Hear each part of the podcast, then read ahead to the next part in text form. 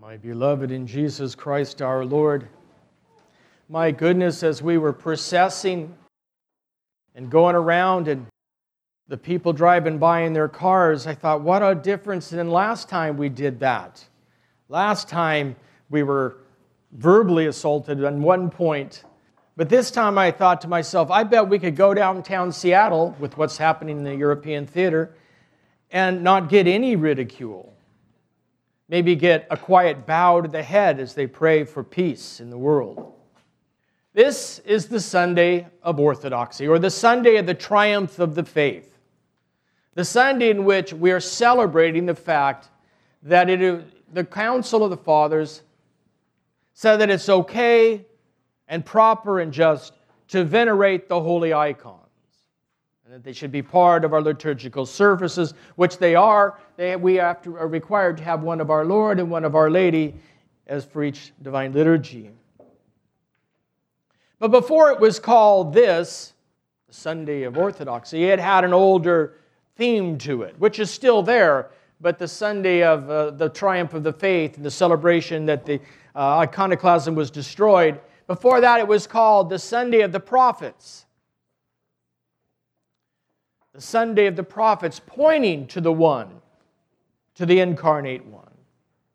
And so at Vespers last night, we heard from Moses about Moses telling the people just about before they were going to go into the promised land that there's going to be another one that will rise, that God will bring about to lead the people. And of course, he was referring to the incarnate one. And then, of course, again, we hear it at the epistle readings and all of the prophets that have gone before us and what they endured to promote the justice that God had demanded of the people of following the law and pointing to the one who is to come. And it is also the reason why we have the gospel reading today because it refers to the one who the prophet, the fulfillment of the prophets. Peter, or Philip, finds Nathanael and says, We have found the one spoken of by Moses and the prophets. And so we celebrate this great feast on both sides, the prophets and the icons, because it's the fact that our Lord became incarnate that the council said that we can write what God looks like in the flesh in the form of Jesus Christ.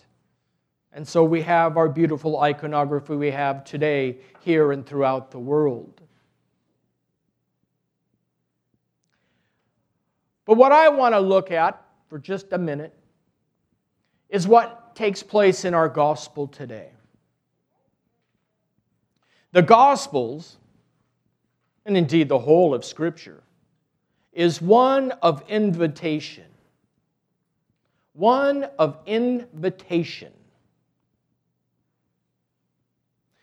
We see it really profound, speaking of Moses, when he fled from Egypt and one day found himself near the foot of Mount Sinai and saw that bush that was burning strangely but not consuming the bush. And as he drew closer from the bush, the words spoke to him Moses, Moses. Those are words of invitation. Yes, he spoke his name, but it's an invitation. When I see somebody and I call out their name, most of the time, the majority of the time, it's because I want to have an interaction with them. I want to draw closer to them and maybe communicate something, but the idea is come. I say to my son, Eric, and he knows I want him, so we both go and have a connection. So God says to Moses, Moses, Moses, that's an invitation, come, come. And he comes. But we see that he is only allowed to go so far. Because as he approaches closer, what happens? God says, Don't come any farther. This is holy ground. Take off your shoes. That's as close as you can get to me. Later on, in our Gospels, we see that one that was spoken, speaking the words from the bush in flesh. And in our pericope just before our, our, the gospel today, we hear that Jesus is out amongst the people calling Peter and Andrew, Come, follow me. Come. Philip carries this as well. He had already encountered Jesus earlier, and he goes to Nathanael. Come see the one spoken of by Moses and the prophets. Nathanael says, Can anything good come from Nazareth? And he says, Come and see for yourself. Come. Come closer.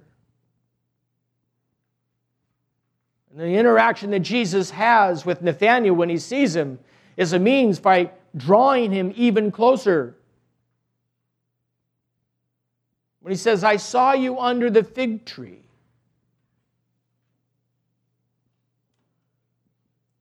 Now, Moses would have a little deeper encounter on Mount Sinai. He would go up into the, into the Shekinah and the clouds, and he would ask to see God.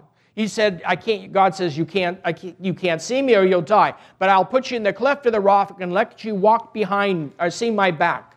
The fading glory, if you will. But that's all he could see, no face. He couldn't come any closer. The apostles were able to come a little closer. They were able to see the face of God in Jesus Christ. In fact, they were able to touch him, be touched by him. But then they could go no farther until Pentecost. And that with the descending of the Holy Spirit and Christ making himself present fully in the sacraments, especially in the body and blood of our Lord God and Savior Jesus Christ, then we go all the way not just to him physically, but we pass the physical barrier now because we take him into ourself and he becomes one with us, or more properly, we become one with him. There was a young man years ago, and he wanted to be received in the church. A wonderful young man, bright.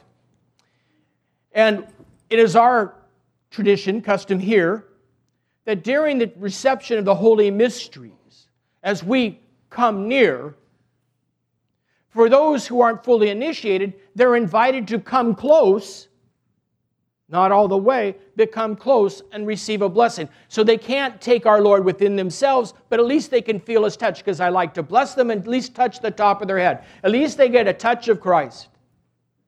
Well, one Sunday, he was coming up as usual. And you know how it is when you come up, oftentimes they're, they're six feet away. You know, my arms aren't six feet. And so I say, come a little closer. And you get this. And so I have to ask again, because I, I'm remembering this as, he, as I, he related to me. Come a little closer. Come a little closer. And then I was able to bless his head. But his experience was different than mine. Mine was practical. I want to get you so I can bless you. His was different. In that moment that I was inviting, saying, Come closer, he saw it as Christ drawing him closer to the chalice. Come closer. Come closer. Come closer. I want to enter you. I want you to be immersed in me. Come a little closer. This gospel of invitation is continually being extended to all of us. And right now, this minute, Christ is saying to you and to I, Come. Come closer. Come follow me. Come and see. And we are called to make those little steps forward. But as we come closer, as we have that deeper encounter with Christ, And as we bring him into ourselves, then he immerses us into himself. And we have what Moses could never have dreamed of, and what the apostles could never think of before Pentecost. We have that communion with God that mankind was created for. But it requires us to come a little closer. The great fast is a season to allow us time to come a little closer. Make another step. Put away the barrier that's blocking you from moving forward. Come a little closer. Taste and see.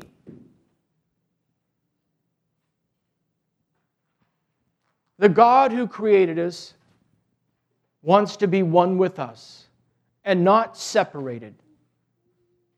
So let us heed his invitation. Let us come and receive. Let us approach with fear of God and with faith. And when we do, as did Peter and Andrew, Nathaniel, and Philip, we heard in the gospel today, and the others, as we draw closer, we will hear Lord saying to us, You will see even greater things than this. I solemnly and tell each and every one of you. You will see the heavens open and the angels of God ascending and descending on the Son of Man. Just come a little closer. Have a wonderful day. May be filled with the light and love of Christ. We have everything to hope for and nothing to fear. We pray for peace in the world. We pray for conversion of souls. We pray, we pray, we pray. If God calls you to a specific task, He will call you and you will do that specific task. But if He doesn't, you're called to pray. And you're called not to underestimate the value of prayer. Because if you pray and then worry about everything, then you don't trust God and you don't trust prayer. And then you ask, you have to ask yourselves, what am I doing here? I don't believe it works anyway. But the truth is, it does. Prayer is powerful. And so we pray. And we pray even when we don't feel like praying. We pray. But this does make a change in the world. And it starts with us. The change starts with each and every one of us. As I said last week, the problem is not a political problem, the problem is a problem of sin. And we're all a part of that. We all have a hand to play. Not just governments, but individuals, just our own sinfulness. So let's ask for forgiveness. Let's repent. That's the se- this is the season for. And put our hope in the Lord and love one another as Christ has loved us. If we do that, we're going to be okay no matter what happens. We're going to be okay. So stay in the boat, keep saying your prayers, and share the hope of Christ with others because there's so many that have no hope at all.